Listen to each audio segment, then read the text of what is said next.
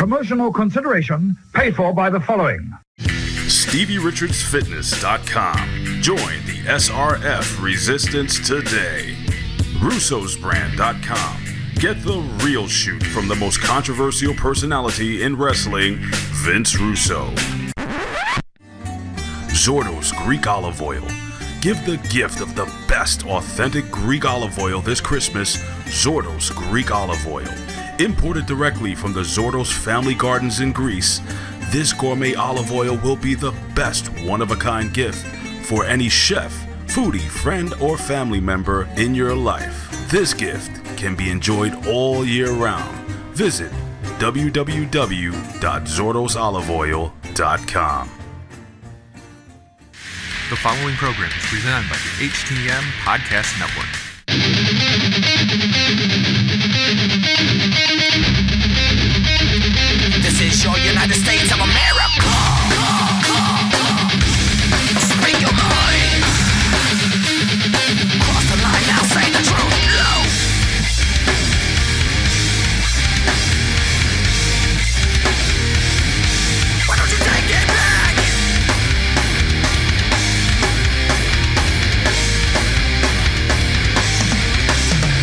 It is Monday, December 30th, 2019, and you are tuned into the season finale of the Hitting the Marks Pro Wrestling Podcast powered by the Roar Network at thegorillaposition.com. Presented and simulcast as your Monday locker room from Hami Media.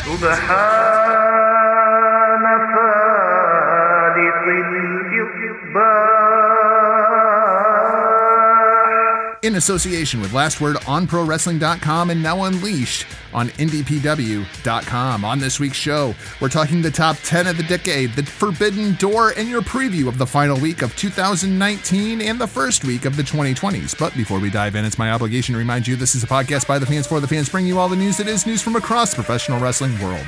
Find the entire HTM Podcast Network online, hittingthemarks.com, and Hameen Media online hackerhameen.podbean.com. My name is Jargo. I'll be the only voice in your ear holes today, as requested by the nerd himself from the Voices of Misery. And if this show sucks, I guess you can blame him. RBV off chasing hookers in Cincinnati this week. So you can find me online at Not Jargo. Find RBV in the streets of Cincinnati or online at The Real RBV. All right, guys, before we jump into the top 10 of the decade, I do have some news and notes that I want to get out there for the Monday locker room audience because, you know, that's kind of what we do over at hackerhameen.podbean.com. Got a little bit of news for you. We're going to preview what's going on in AEW, what's happening with ROH going into 2020, a little bit of New Japan notes before we get to Wrestle Kingdom, the NXT Year End Awards coming up this Wednesday, and then we have some Raw notes as well as the top 10 of the decade. I want to start with this.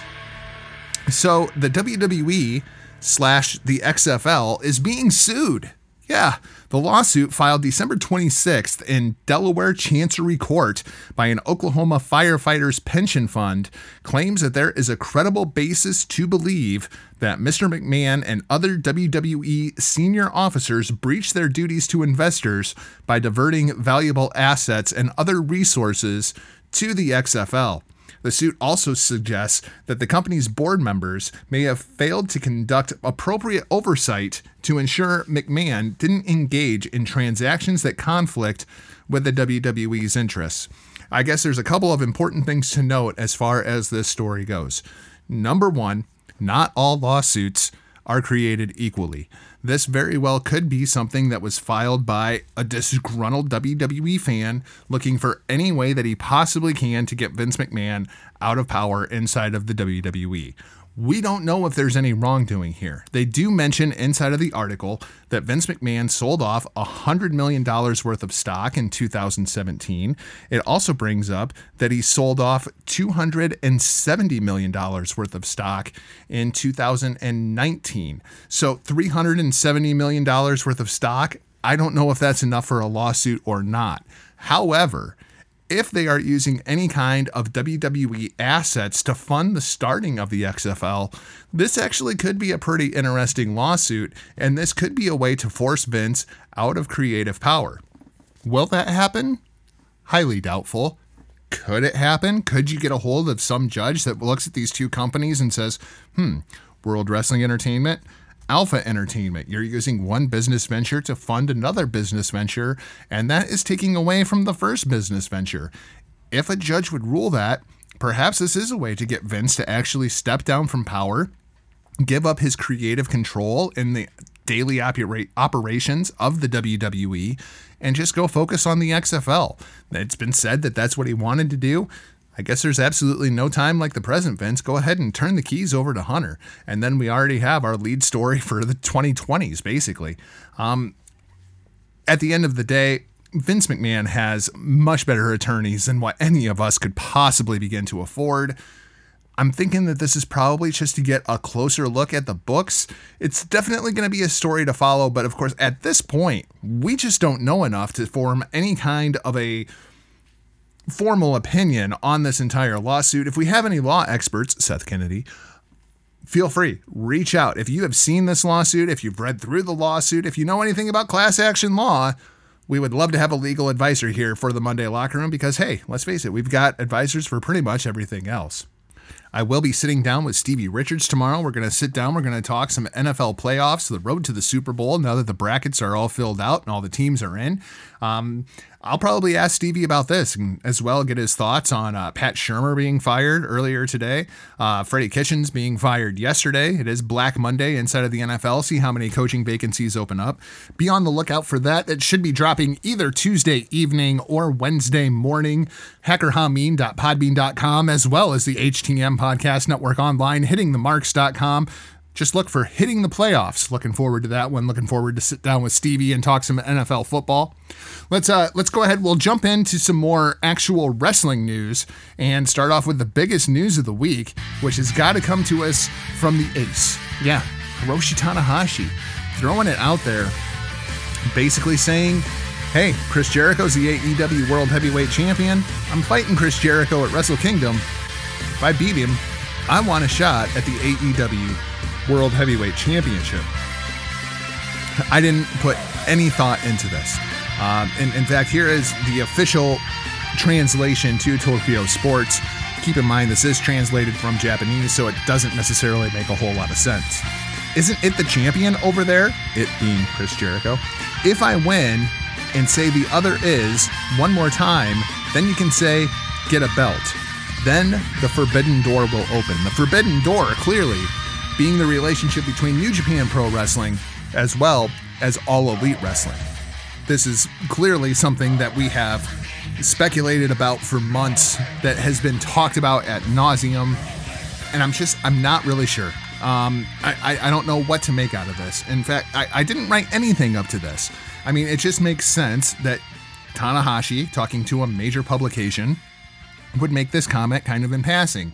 And then La Champion decided that he was going to chime in, and this is what Chris Jericho had to say. Tanahashi, or should I say Bakahashi? Because what you don't know is I speak and read perfect Japanese. And I read what you said in the Tokyo Dome. You said if you can beat me, that you will enter the forbidden portal and request a title shot for the AEW Championship. I thought it's a great idea. So Le Champion asked the chairman of the board, the owner of AEW, Tony Khan, if it was okay to grant your request, and he said yes. So, if you can beat me in the Tokyo Dome, I will give you a championship match for the AEW title. All right, Tanahashi? So, Le Champion, the Painmaker, Chris Jericho is willing to give you a shot at this championship if you can beat me at the Tokyo Dome. You think you could do it? I don't. But we'll find out in just a few days. Sayonara. So it sounds as though Jericho has cleared this with the powers that be, which I have to assume are as Tony Khan and, and Cody Rhodes, who is booking the singles division, as well as Matt Jackson helping Cody out there uh, inside of All Elite Wrestling. And I still thought, eh, okay, yeah, of course. It, Tanahashi's going to make comments. The American media is going to pick it up. It would make sense for Chris Jericho to respond in this way. And then New Japan picked it up. Uh, and this is where I think the story really, really starts to get interesting. New Japan tweets out breaking Chris Jericho to Hiroshi Tanahashi come at the AEW champion. Can Hiroshi Tanahashi earn an AEW championship opportunity at Wrestle Kingdom 14? Live January 4th and 5th, 2020 on New Japan World. Sign up now, along with the tweet from Chris Jericho, which is obviously posted on New Japan World as well. That's where I got the audio from. Um, so now New Japan is actually acknowledging all elite wrestling, which is something that has not really been done in any kind of a public forum before, even though Jon Moxley clearly works for New Japan Pro Wrestling. Former IWGP United States Heavyweight Champion. In fact, he's going to be facing Lance Archer for the IWGP United States Championship once again at Wrestle Kingdom. In fact, even the way Hiroshi Tanahashi talks about it, it seemed as though he knew fully that this was not something he was supposed to talk about and referring to it as the Forbidden Door.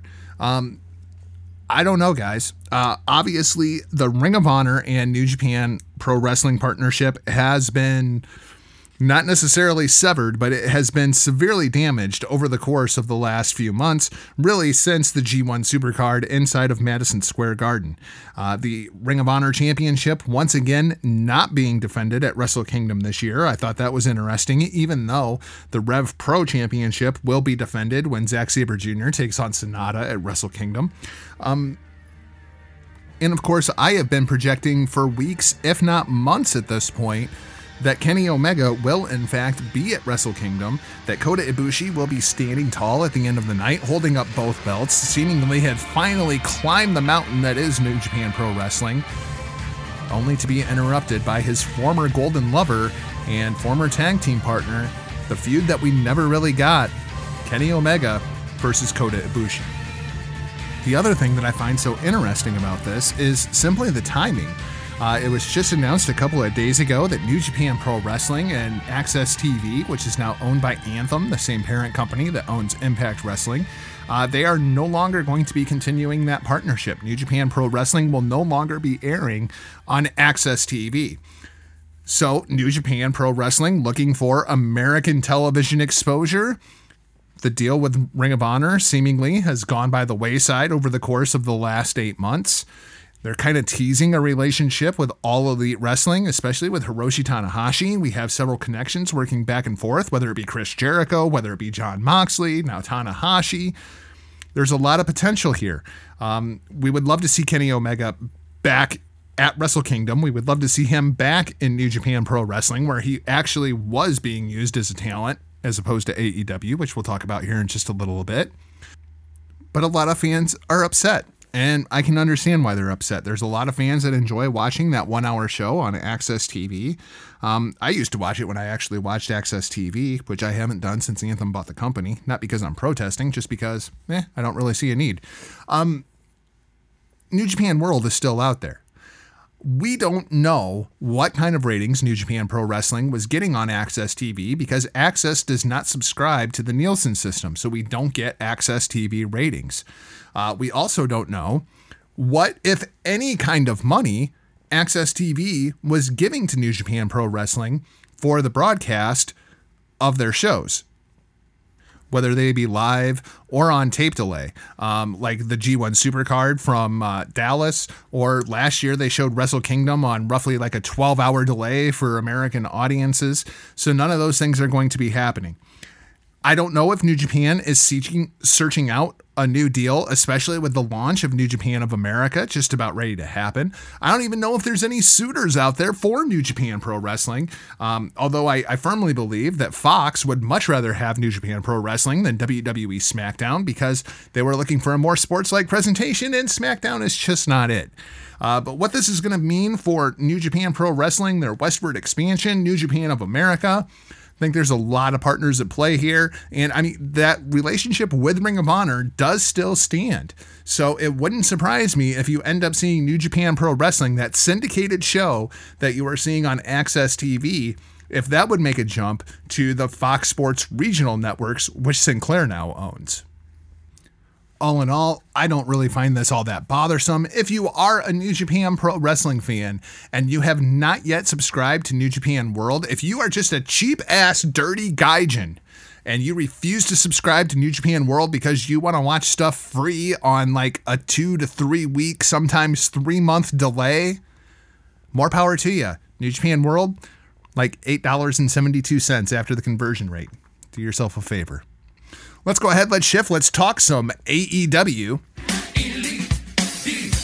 So, as the elite and their friends and Tony Khan all look forward to 2020 and what's going to kick off on Wednesday, we're getting ready. We're just going to wipe the slate clean.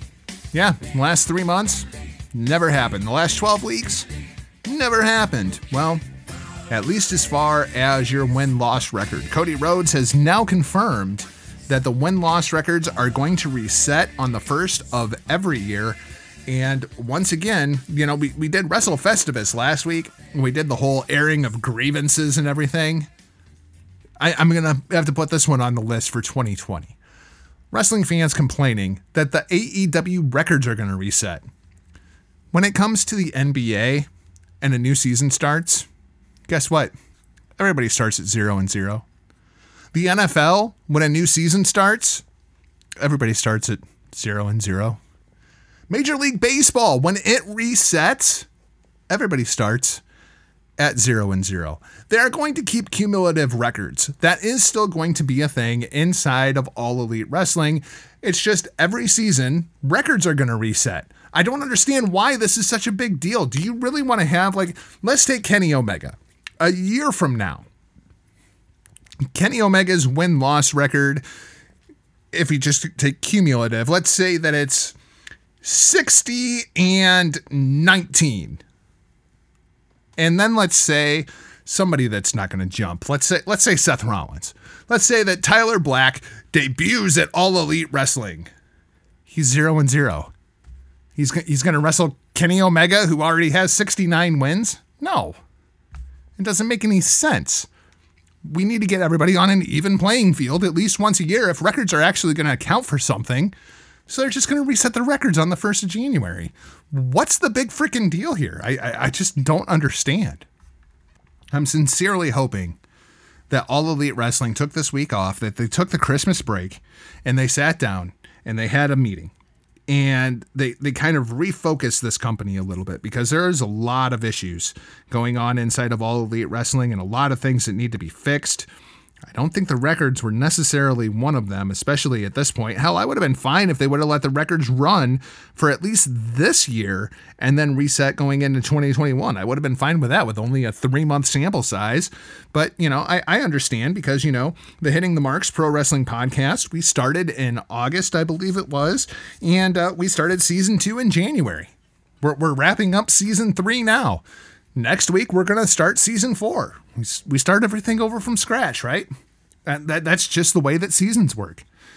One thing I don't think that they need, and one thing that they seem to be entertaining, is an on air commissioner. Now, I advocate for this inside of the world of the WWE. And I do that simply because of William Regal in NXT. Here's the thing you need somebody to make matches, you need somebody in charge. Otherwise, it appears like the asylum is just running itself. Right now, who's making the matches on Monday Night Raw? I know that it's Paul Heyman. You know that it's Paul Heyman because you're listening to this show. You're in the know. But WWE wants to talk about that casual fan. We're trying to attract the audience that doesn't watch the show, right? Do they know who's making the matches? Do we really just want, you know, Seth Rollins to come walking out and he says, I want a United States Championship match against Rey Mysterio, even though he lost the title. And so the match happens. Who, who okayed that? You know, we don't need somebody that's on TV every week. We don't need Mr. McMahon. We sure as hell don't need Stephanie McMahon. We don't need Constable Fuckface. Just give us somebody. Tell us somebody, and I don't I don't even care who it is. Make it Samoa Joe. If Samoa Joe is not going to wrestle, although now it kind of looks like he is. But Samoa Joe would have been a great commissioner. You don't need him on camera every week. You can have Samoa Joe there once every 4 weeks. That would have been completely sufficient as long as we know Samoa Joe's in charge. Oh, Samoa Joe made that match. Samoa Joe approved that. Now Samoa Joe said, "No, we're not going to do that. We're going to do this instead." That's what William Regal does in NXT. Now it seems that's going to happen in AEW. We don't need an on air commissioner. We already know Tony Khan makes the decisions. You established that when Jon Moxley went storming backstage, had an interaction with Tony Khan. Tony Khan told him that this match is going to be unsanctioned against Kenny Omega at full gear. Moxley loses his mind. Okay, so we know Tony Khan makes the matches. Whether Tony Khan's on camera or not is completely irrelevant. As long as we know there's somebody running the ship, somebody's booking the show. Somebody's okaying the matches that happens. Somebody's putting together the matches that don't make any sense. Maybe that somebody should be fired. And then we can bring in another commish. But as Rick likes to say all the time, we're not here to just point out problems. We're here to come up with solutions. So, who should be the AEW commissioner? Well, I did have one thought. No, it's not Samoa Joe. Although that would be really cool. If Samoa Joe just showed up at AEW and was in charge of everything. I would support that. But no, it's it's Samoa Joe before there was a Samoa Joe. I saw it reported the other day that Taz is going to be at AEW Homecoming January 1st from Jacksonville, Florida. Taz would be pretty badass, wouldn't he? Taz would carry himself with that swagger, come out and be like, no, you're not going to do that. You're going to do this, and you're going to do it right now. Is anybody going to say no to Taz?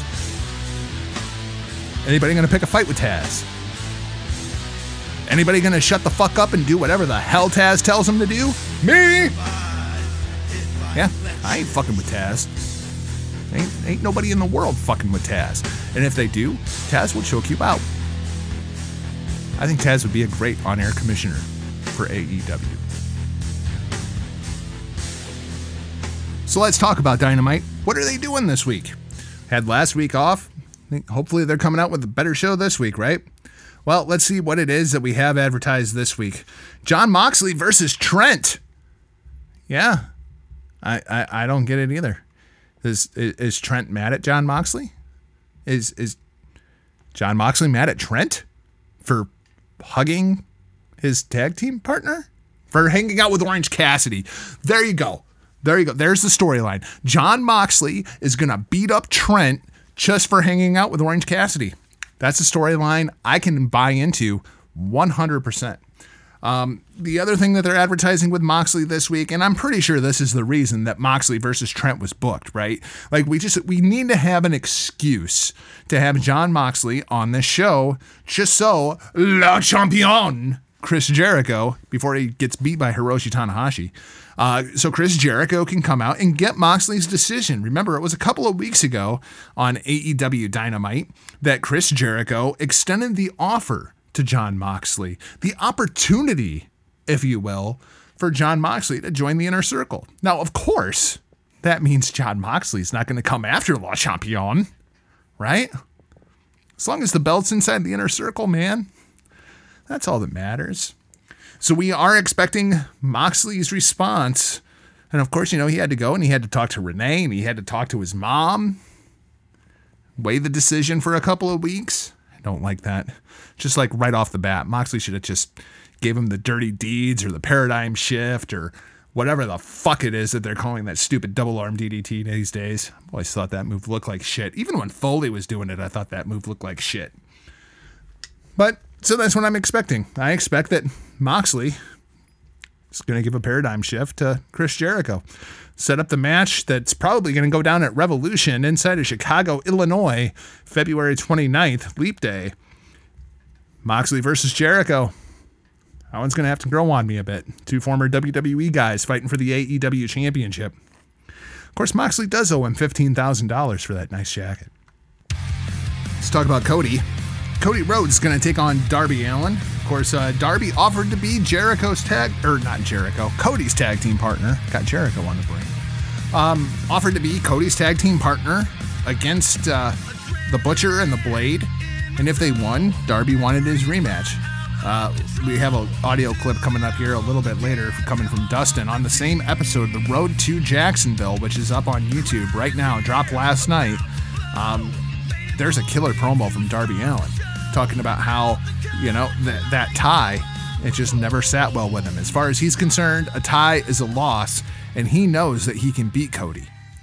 It's going to be interesting to see how AEW handles this. One of my biggest complaints about AEW thus far, I told you we were going to talk about Kenny Omega. Um, it's the stars, man. Whether it's Kenny Omega, whether it's the Young Bucks, whether it's the Lucha Bros, I understand this first season, the first 12 episodes of All Elite Wrestling, they were trying to get over everybody. They were trying to get over anybody that you had never heard of. And for the large part, I think they were actually pretty successful in doing that. You have Sammy Guevara now. He's gotten himself over. You've got Darby Allin. He's gotten himself over. The Dark Order, as much as all y'all hate them, yeah, everybody's talking about the Dark Order. So the Dark Order's getting themselves over. The problem is they haven't established any of the stars. The actual people that are going to be the bread and butter of all elite wrestling just keep going out there and losing which I understand. They're the EVPs. I understand Cody and Kenny and the Bucks. We're, we're, we're just going to go out there and we're just going to put over talent. We're just the whole first season. We're just going to go out there and we're just going to put over other talent. First season's over. Can we stop this nonsense? The Young Bucks keep telling us they're the best tag team in the world. All you've showed us is your awful WWE 50 50 booking and you guys going out there and losing a lot. The same can be said about Kenny Omega. The same can be said about the women's division going out there and booking themselves 50 50. We all hate 50 50 booking in the WWE. AEW was supposed to be so different. Hasn't been different so far. Now, with the records resetting, now is the time. It's time for the elite to once again be elite BE Elite. So let's talk about the women's division. Um, this week it was supposed to be Riho defending the AEW Women's Championship against Kris Statlander.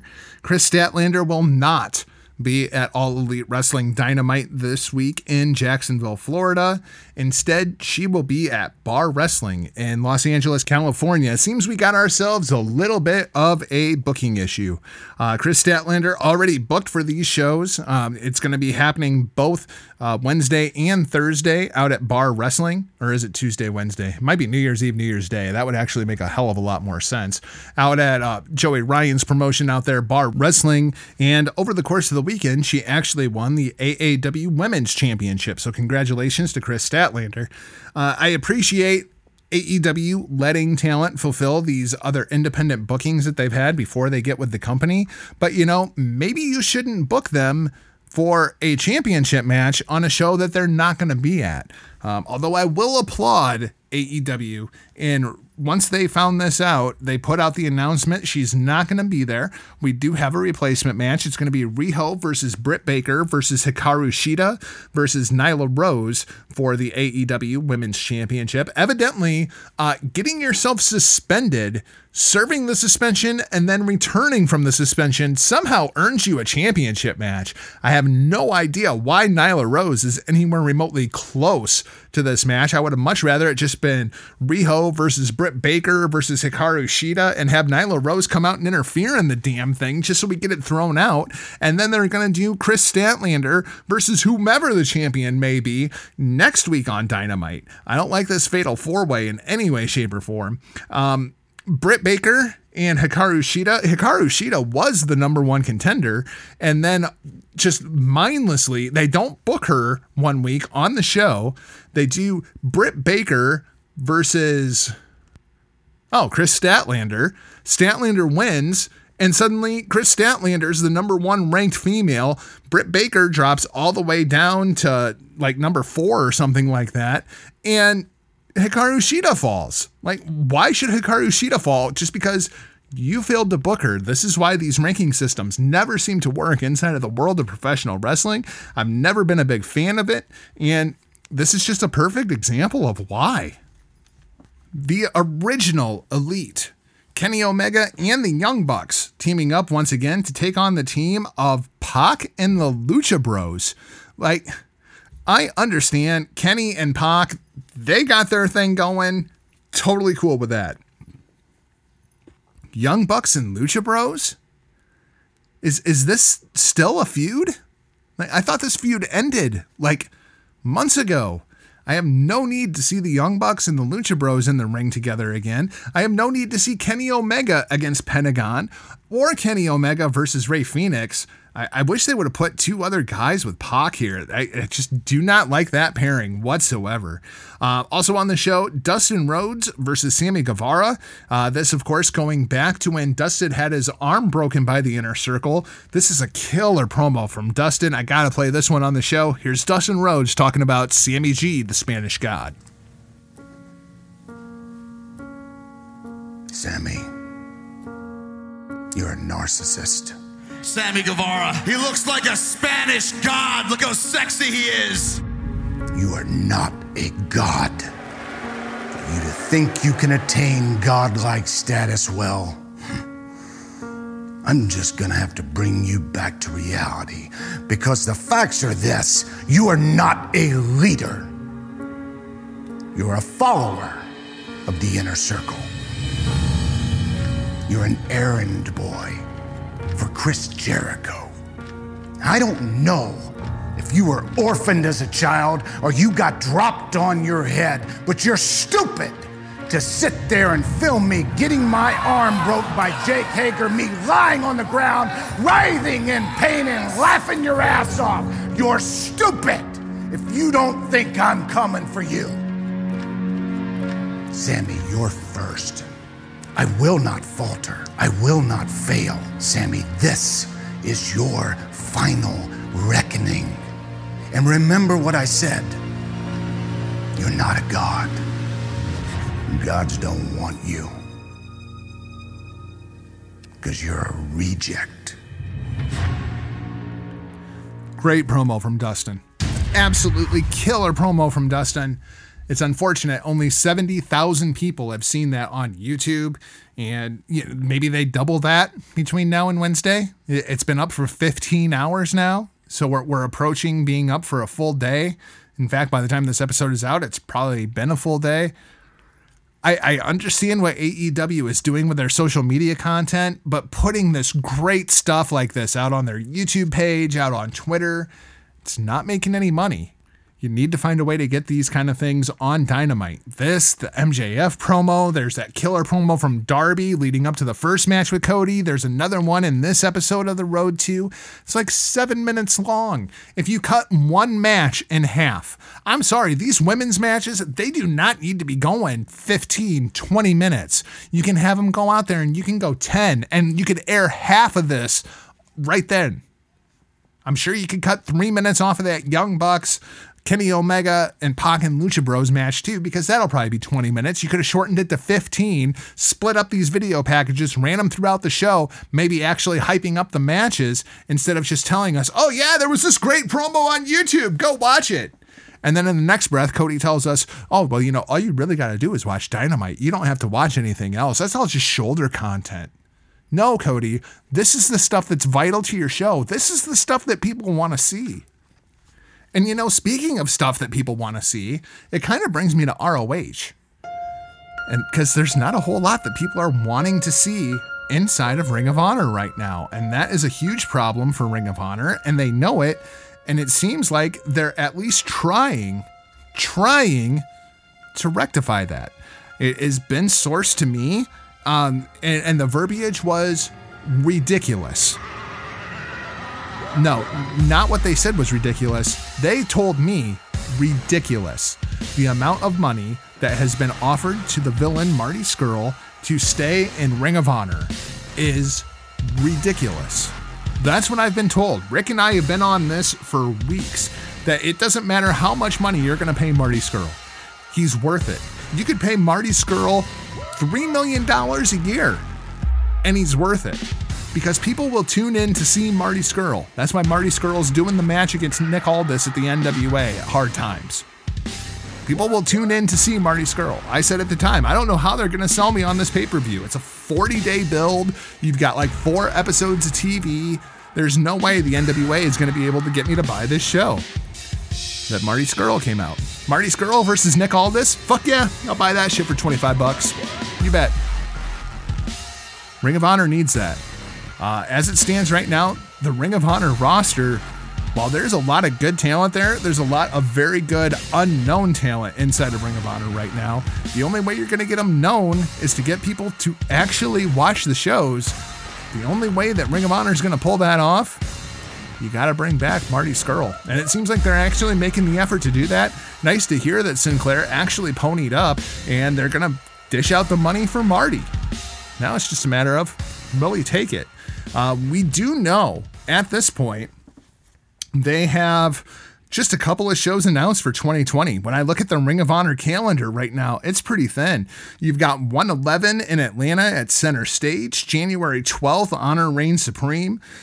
January or February 28th in Nashville. Yeah, nothing from January 12th to February 28th.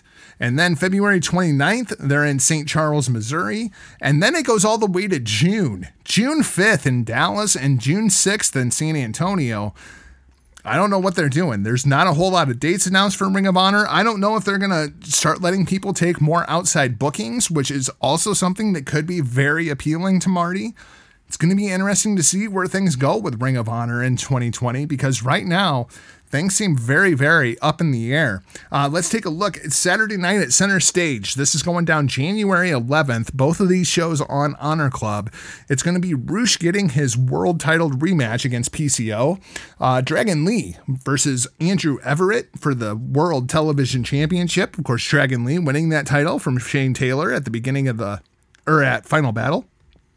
Josh Woods versus Jonathan Gresham. This clearly uh, a lead in to two guys, one tag versus uh, what did we call them? Lethal Suction. Yeah, that's what we're going with for Jonathan Gresham and Jay Lethal, the Ring of Honor World Tag Team Champions. And then we have Villain Enterprises taking on the team of Bandito, Flamita, and Rey Horus. Let's take a look at Honor Reigns Supreme. This is the show going down on the 12th, Concord, North Carolina. And this is where it gets really interesting. They are already advertising Villain Enterprises, the team of Marty, PCO, and Brody King, the ROH World Six Man Champions versus La Faction Ingobernable. Yeah, that's that's Rush's new faction. Rush, Dragon Lee, and Kenny King. This could go one of two ways. We can either establish right here, right now, Marty's going to be a player. Marty's coming for that world championship. We're going to get that strap on him as fast as we possibly can. Or are we going to see La Faction Ingobernable take those ROH World Six Man Championships, and Marty is done with Ring of Honor. That show on the 12th is going to be very, very, very, very interesting where it goes from here. Real brief New Japan Pro Wrestling talk this week as Wrestle Kingdom is coming up this weekend. So we had no New Japan shows over the course of the last week, but there is a couple of things I wanted to mention. Uh, number one, Wrestle Kingdom preview. That's going to be happening later on this week, hittingthemarks.com. It'll be at least myself, probably a couple of guys from that PW Hustle. Uh, maybe my wife gets involved. Hell, we might even get Huckleberry on this thing if he uh, can find his way back from the streets of Cincinnati. But the big thing that's going on this week, we have Jushin Thunder Liger making his rounds basically in his last week as a professional wrestler. He was at uh, the New Japan Cafe over the course of the weekend, meeting with reporters and fans alike.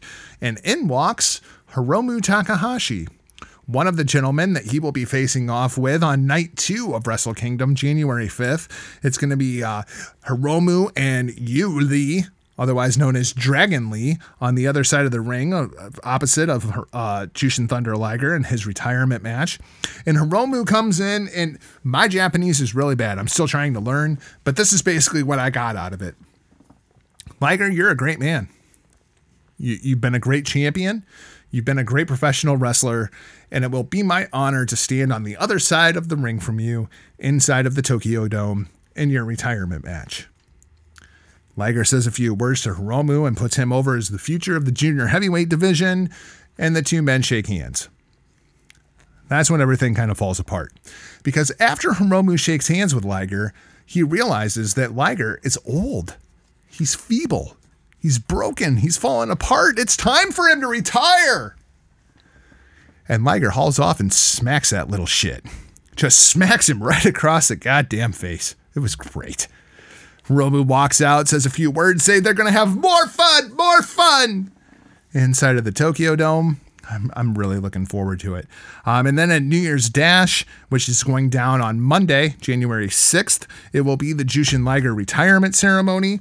I'm very much looking forward to New Year's Dash. It's my favorite show of the year. As much as people want to put over Wrestle Kingdom, and, and Wrestle Kingdom is great, don't get me wrong, it's a spectacle. There's going to be two nights inside the Tokyo Dome, 45,000 people each night but it all starts at New Year's Dash. New Year's Dash is kind of the raw after WrestleMania where there's no matches announced. Everything is announced in the ring right before the show starts. And it's also where things get crazy. It's it's where guys like, you know, AJ Styles debuts as a part of the Bullet Club. It's a place where guys like AJ Styles get kicked out of the Bullet Club. It's it's when Suzuki Gun returns from their banishment for a year from Pro Wrestling Noah. New Year's Dash. Looking forward to it. Next Monday, we will have full coverage right here in the locker room, hackerhameen.podbean.com. So I've told you what AEW has coming up this week. We talked about all the things that they're involved with going on over in New Japan next week, especially if Kenny shows up. What's NXT going to do? What's NXT going to do to counter it this week? Probably the most questionable decision that NXT has made during the Wednesday Night Wars. They are not going to have a show this week.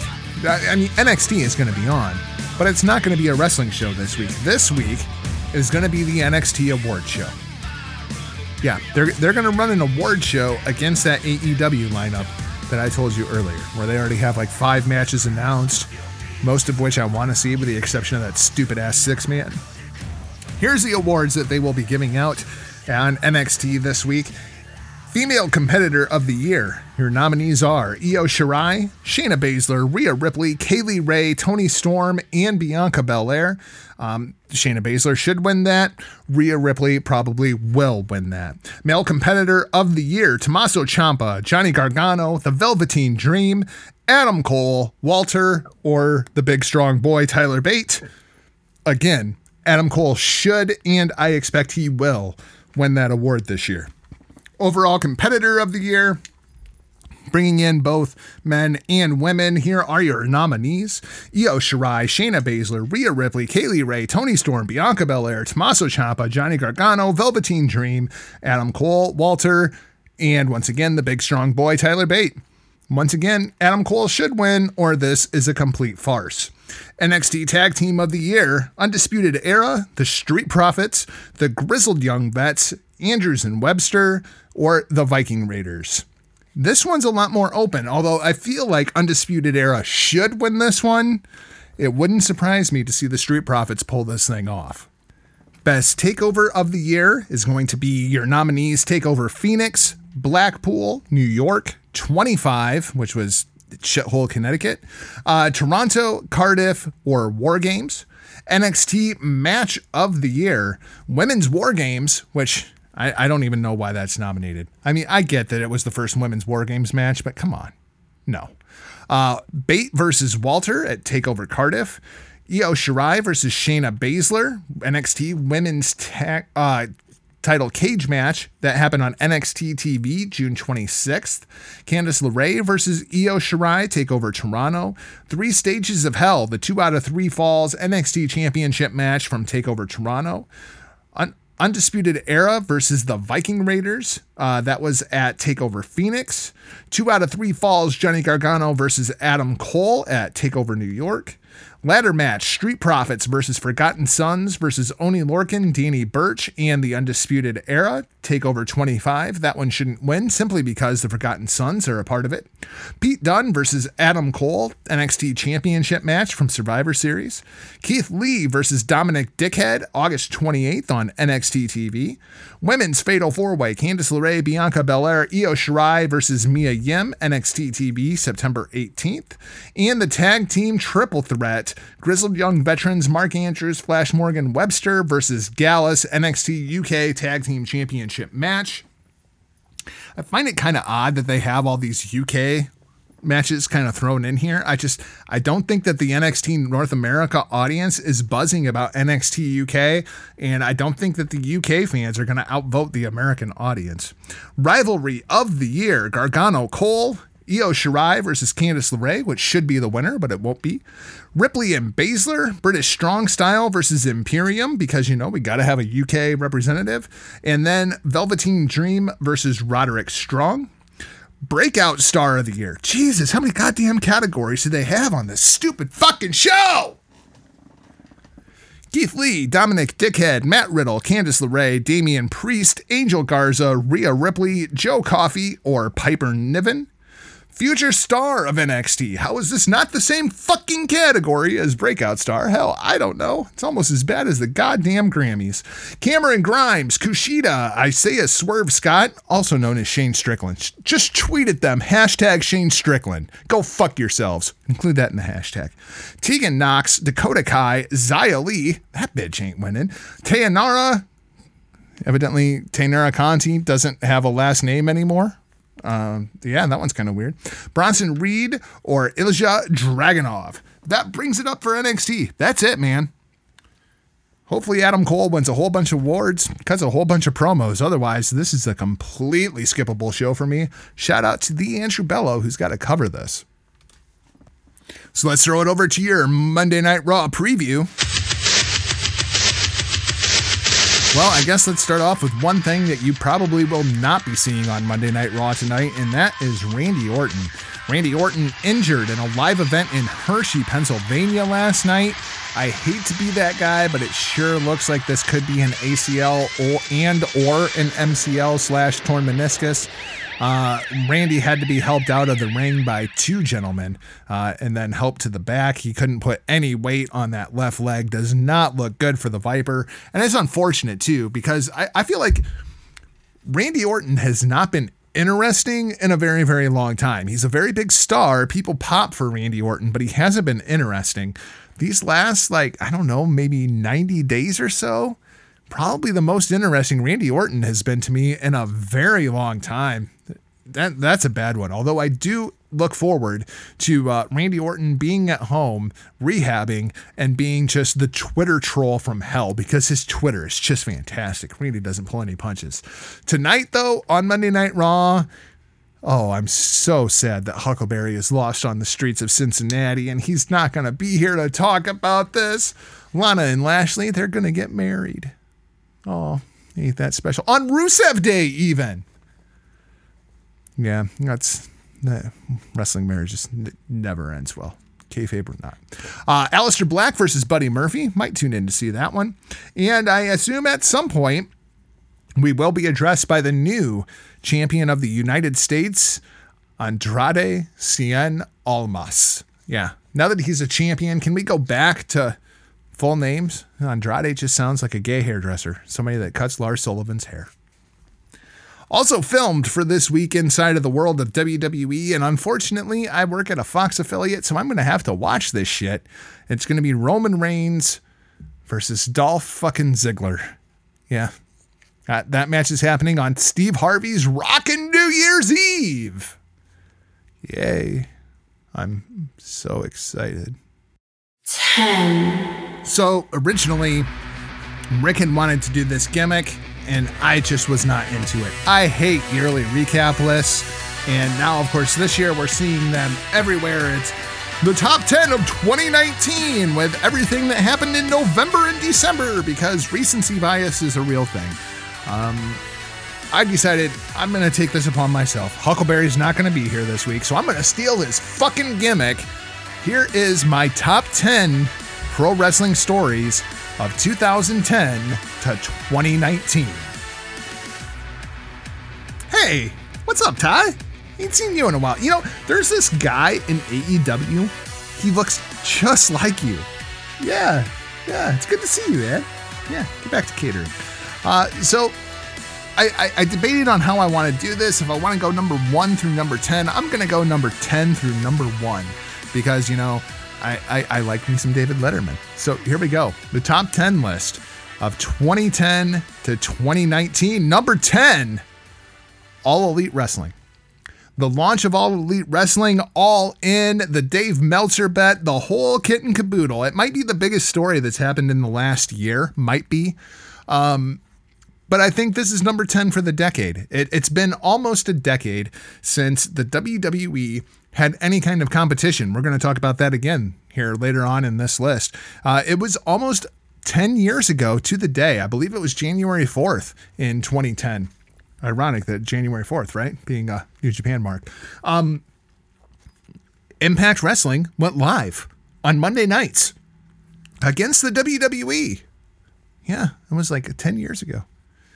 Yeah, didn't last very long before Impact shifted back to Thursday, but All Elite Wrestling presenting some competition for the WWE, at least as far as mainstream wrestling goes, which brings us into number nine the rise of the independents. All Elite Wrestling does not happen without PWG. All Elite Wrestling does not happen without Ring of Honor. Um, independent wrestling over the course of the last decade has went from yeah, that's that that's where we're gonna see all these future guys in the WWE to holy shit, you gotta watch AAW. Holy cow, have you seen what the women are doing over in Stardom? What they're doing in Shimmer, what they're doing in Shine, what they're doing in Crush. Nobody talked about the independent scene in 2010. Not that I remember. Not not in Nowheresville, Iowa, anyway. Independent wrestling, absolute boom over the course of the last decade.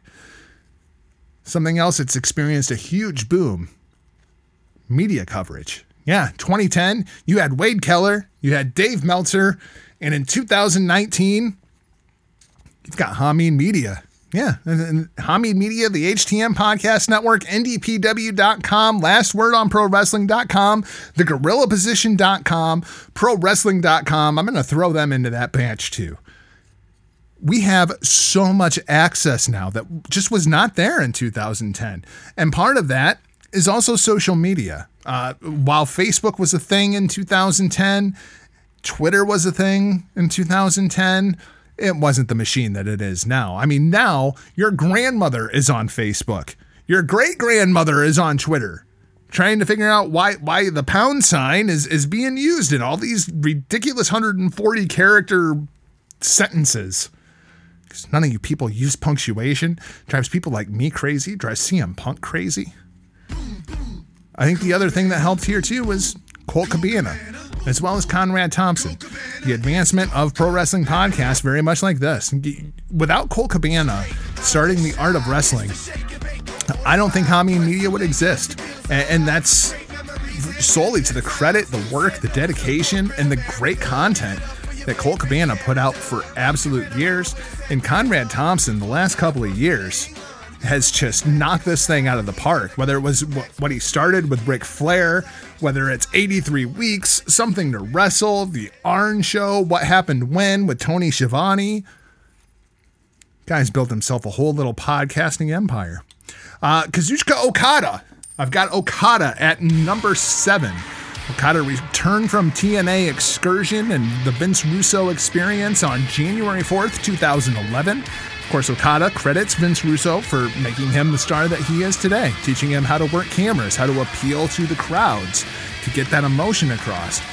And boy, has it worked for Okada. Since January 4th, 2011, he is a five time, five time IWGP World Heavyweight Champion. He's a two time G1 Climax winner, two time New Japan Cup winner. He's had the longest title reign in New Japan Pro Wrestling history.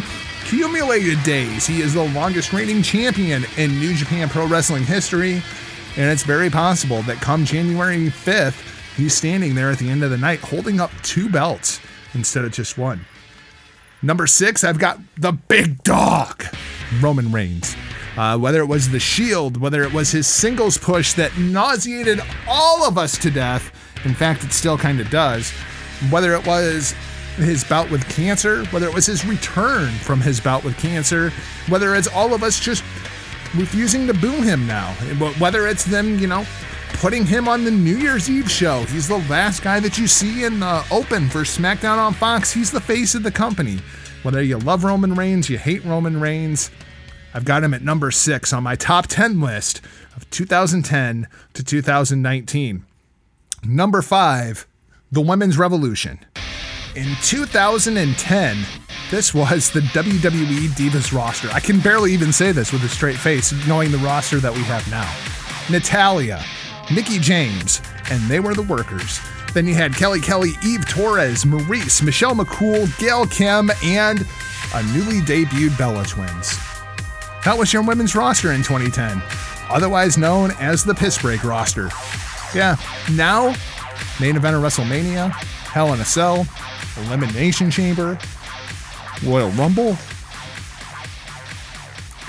Whether you agree with it or disagree with it, and I think it's pretty clear which side I've been on in this entire women's revolution, um, it, it's absolutely been a huge story throughout the 2010s, the teens, whatever you want to call it, and hopefully continues into the 2020s, even as some of this incredible talent that we have now kind of starts to walk away uh, because as Rick and I have talked about many times, women's careers and men's careers, they don't last as long eh, because women want to go out, they want to have babies, they want to be mothers, and that's great.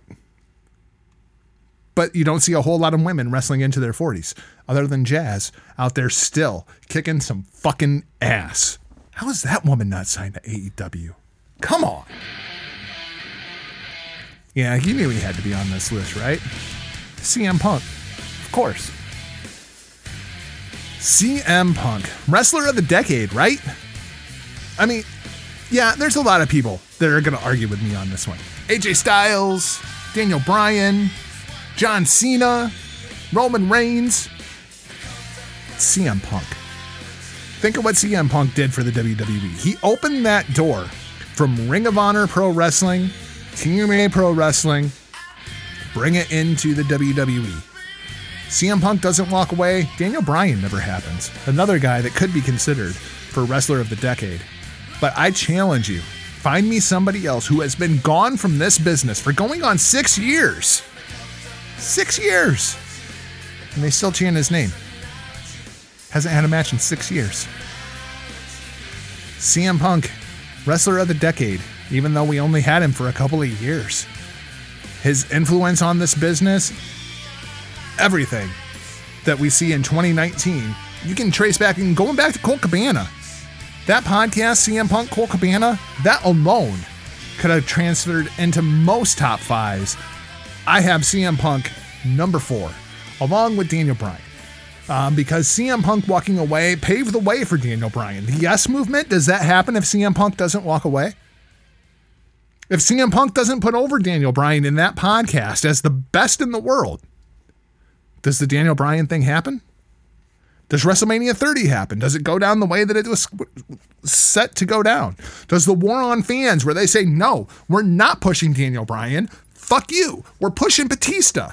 No, fuck you, eat this Batista shit and fucking like it. I don't know if any of that happens if CM Punk doesn't walk away.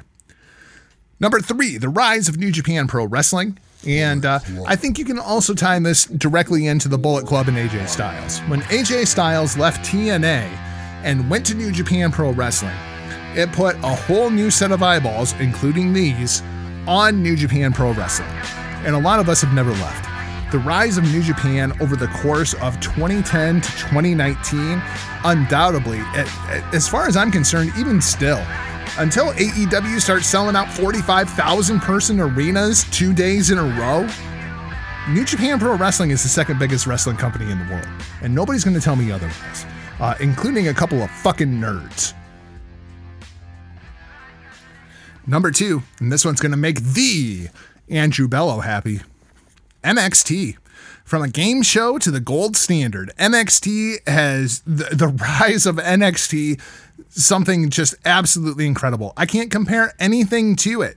Uh, as as good as NXT is, as hot as NXT has been for probably the last five years, I would say.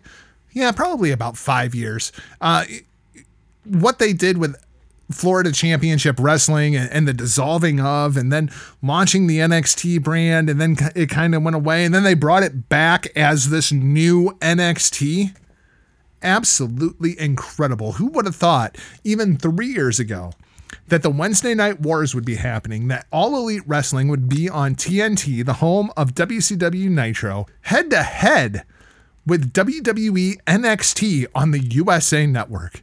Just absolutely crazy to see the rise of NXT in the last couple of years. And finally, the biggest change, the biggest story in all of professional wrestling from 2010 to 2019, other than Hameen Media, of course, is another network that launched. It's the WWE Network. 2014 changed everything when WWE launched the network because now it's not just WWE Network. Now you can get highspots.com, you can go watch the PWG shit, you can get New Japan World and come watch, you know, Tanahashi beat the shit out of Chris Jericho along with me. You, you can get AAW online now. You can get Beyond Wrestling. You can get MLW. We have access to so much amazing pro wrestling content. None of that happens without WWE saying, you know what we're going to do? Check this shit out. 10 bucks a month, you can get everything, every tape library that we own, every pay per view that we've ever put out. Oh, yeah. You're also going to get all the new pay per views too in 2014 when they were charging $69.95 for WrestleMania, it changed everything. And it didn't just change what was going on in WWE, it changed the way that people are viewing TV ratings. This TV deal that they got with Fox that's just absolutely ridiculous. You think that deal happens without the WWE network? Without them saying, hey, We've got 2 million people that pay us $10 a month to watch our shitty content. Imagine what we could do if we were on Fox broadcasting TV. And Fox gave them a billion dollars for SmackDown. That awful show. It's so bad. Here's an interesting statistic that I found. January 4th, 2010. That's when TNA launched against WWE Monday Night Raw. Here are the numbers from that night a 1.5 rating, 2.2 million viewers. That's better than what Monday Night Raw did last week. Those were TNA's numbers when they launched on Spike TV. WWE in 2010 pulled a 3.6 rating and had 5.6 million viewers. Last week, Monday Night Raw at its peak had 1.96 million viewers. 1.78 was the low. 5.6.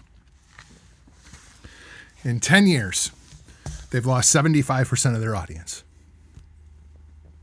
It's going to be interesting to see what the next decade holds and what happens when these TV deals run out. Does New Japan snag a new TV deal? Does AEW still on TNT 10 years from now? Is WWE still on USA and or Fox a year from now, let alone 5 years from now, right? It's going to be interesting to see how this whole thing kind of shakes out. So that's going to wrap things up for this week's show. Thanks for listening. And if you haven't yet, please hit that subscribe button. Then head over to the other platform you may not be listening to, whether it be the HTM Podcast Network online, hittingthemarks.com, or Hameen Media, hackerhameen.podbean.com. Check out the Roar Network at thegorillaposition.com, where they tell the stories of pro wrestling storytellers. Last word on prowrestling.com, where you can check out their latest WWE All Decade team.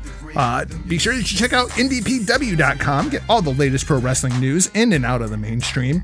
And then be sure to catch myself and Big Stevie Cool. Stevie Richards, yeah. I'm to see if I can get me an honorary badge get me into the BWO. It's been a lifelong goal of mine. We're going to be here tomorrow, right here, hackerhameen.podbean.com, as well as the HTM Podcast Network, for hitting the playoffs, and all new NFL show for your earhole enjoyment. Hopefully, RBV and myself will be back later this week for an all new edition of HTM Sports because, yeah, there is sports outside of football, as well as season four, episode one of the Hitting the Marks Pro Wrestling Podcast. We thank you for letting us into your ear holes in 2019. We look forward to even more noise pollution in 2020. Be safe this New Year's. Don't leave your laptop in a hooker's Uber. For now, I'm off like a prom dress. See ya! Point your fingers. Label me. I don't give. F- I'll be your